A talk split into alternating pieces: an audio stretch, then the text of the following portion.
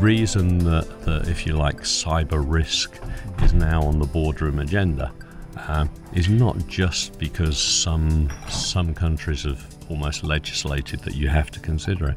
It's because it's threatening your business. And and and know, the guys who run most organisations are quite bright. They understand those those risk dynamics, and now there's a new risk dynamic they need to put in there, which is the cyber risk.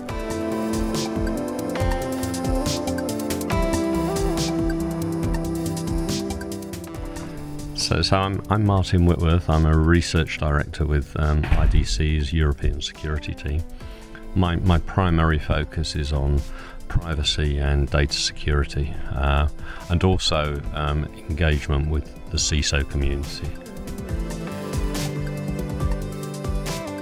I, I, th- I, think if we look at digital transformation, we're actually looking at a, a, different way of doing business, and we're looking at more engagement with the outside world, um, and whether that be a customer or a partner or, or, even someone in your supply chain. And I think that in order for that to be successful, you have to work together, and that, that requires understanding what trust um, relationships you need to put in place. And, and, and that's where we're looking at digital trust. You know, what is a trust? What are the arguments and, and, the, and the computations that go through the, the head of your customer say when they're deciding whether they want to, to carry on or establish a relationship with you. And and likewise for any of your partners, you know, what makes that decision cogent? Uh, and, and that's why I think to get a successful digital transformation, you need to, to look much wider and understand how those trust calculations are made. And so I guess that the answer everybody is looking for is how do we achieve digital trust and maintain digital trust in, in this uh, digital age?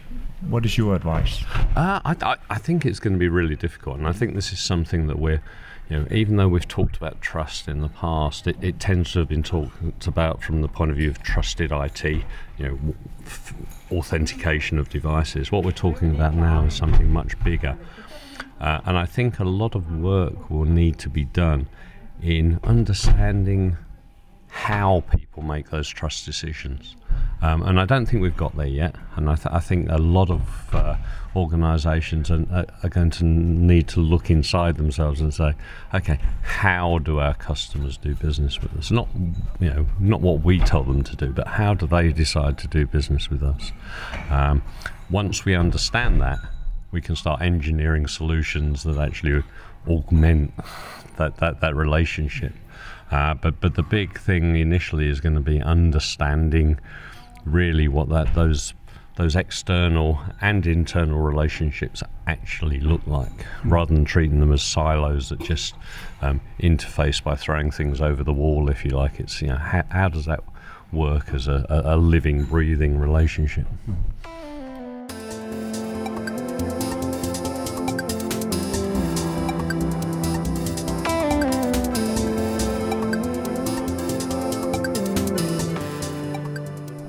Unfortunately, the the, the CISO or, or whoever's in charge of, of architecting the security solution needs to be aware of not only the threat landscape, how it's changing, um, what are the new threats, what are the new attack vectors, but also you know, uh, regulations, what are happening there, and what is my organization doing strategically? You know, what are the new customer experiences it's looking, and somehow bring that all together and work out a combined you know what's the real threat picture? Because it's not just the technical threats it's the threat that we may not deliver a solution in time to win our new customers. And that could be a much bigger threat than the threat of cyber attack for instance. So looking at things in the round is going to be the problem. Uh, and you know, is one person able to do that? I'd, I'd guess for most organisations the answer is no. What it requires is a, a multifunctional team to work together. But isn't it a, a problem that I, as a customer, would uh, want user-friendly solutions? They should be convenient, easy to use, just very fast, and all that. But at the same time, you as uh, the company has a responsibility to protect my data, to create uh, very secure solutions and, and so forth. Yeah, I, I think I think you're right, but I think that was possibly the the, the situation that we were in a, a few years back. I think what we see now is that the consumer, the customer, is also factoring in those those, those threats into their decisions um, and deciding, you know, f- for me to actually trust you, yes, I want an easy experience, I want a convenient experience, but I also want to feel safe and secure in what you're doing. So I think the the customer will actually have that expectation. Uh, and, and one of the tricks here will be for, for an organisation to understand what that expectation is. Because if it's a minimum expectation that you demonstrate you're secure, for instance, um, and you don't do that, then you, won't even get that, that initial relationship. I think we see we see customers who are prepared to walk away um, from potential um, suppliers or or, or, or, retailers or whatever. You know, we, we saw in the UK with the TalkTalk Talk, um, data breach that customers actually left the organisation. I think it was the first time we saw evidence on the uh, financial reports of lost customers. Uh, yeah, they, weren't just complaining; they were no, actually they leaving the, the company. Yeah, yeah. They, they, went and they became customers mm. elsewhere. Now they will claim that they've won those back, but to use uh, you know, sort of tried and tested metrics, you know, winning back a customer is much more expensive than mm. than you know, just keeping that existing mm. customer. The, the the risk of customers leaving is that's the reason why. Uh, uh, different uh, CEOs and boards are suddenly talking about IT security today, which they weren't a couple of years ago. Yeah, ab- absolutely. I think you know, the reason that, that, if you like, cyber risk is now on the boardroom agenda um, is not just because some some countries have almost legislated that you have to consider it. It's because it's threatening your business, and and and know, the guys who run most organisations are quite bright. They understand those those risk dynamics, and now there's a new risk dynamic they need to put in there, which is the cyber risk.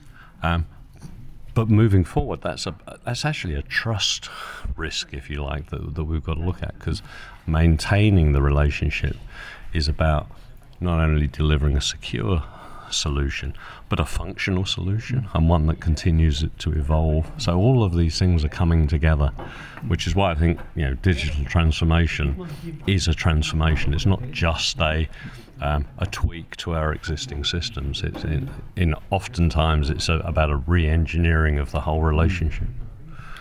So you, in your presentation, you highlighted uh, three uh, key aspects of modern IT security. You mentioned unified security, automation and orchestration, and uh, managed uh, security services. Could you elaborate a little bit on, on, on these and, and explain why are they so important?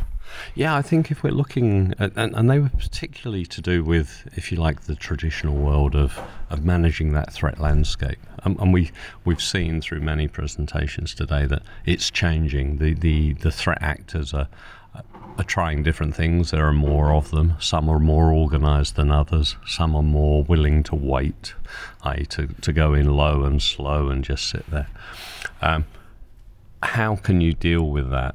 And, and I'd suggest that you know one of the ways is not by throwing more and more solutions and, and having that headache of how do you manage them, but to have solutions that work together. So, so that's where we were talking about unified security. Um, it's more than just giving lip service to integrated solutions. It's actually looking for solutions that will exchange data between each other. You know, it, so a threat, um, a threat monitoring system may pass threat information dynamically to your firewalls or your endpoint protection to, to tweak the rules and, and, and dynamically change things, uh, or, or to provide a, a, truly single view of what my security um, position is like. So that's that's where the unified security comes from. Um, automation and orchestration is really about yeah. We know we have a problem in that we can't just keep throwing bodies at things. One, it would be very expensive, but but two, we can't find the skills that we need to, to keep throwing at this. But what we haven't been as good at as maybe some of our IT colleagues who, who got onto this um, train a bit earlier is we haven't been good at automating those day to day tasks. And we should. In the security space, there are lots of triages, those those level one type problem resolutions that, that we could probably automate. Um, and maybe even look to, to solutions in, in the next few years that use machine learning or to help us there. Um, but as well as automating, reacting to what we find in that automation, so orchestrating some sort of response, will allow us to free up some of our valuable staff, valuable skills to focus on those those things that are now coming at us. You know, the complexities of of, of working with the rest of the business to to, to engineer solutions that we need to put out there. Mm-hmm. So, so those are those are definitely there. Yeah. Um, and the final one is really you know, managed services. I've been around for a long time. We see them continually growing, but they're also evolving. It's not just about providing you with a um, a, a, security operations center that will manage your firewalls. You know, so some of the service providers will offer you services that are, are, more bespoke or customized to your particular environment. And I think what, what we're seeing is a realization also that they know they need to to be more contextual. So, so providing you a service that you need, not just a generic service. Um, and, and, we expect to see those grow and, and uh, flourish in the future as well. That again takes the pressure off of those those day-to-day tasks, leaving you to, to concentrate on on you know hmm. re-engineering your business really.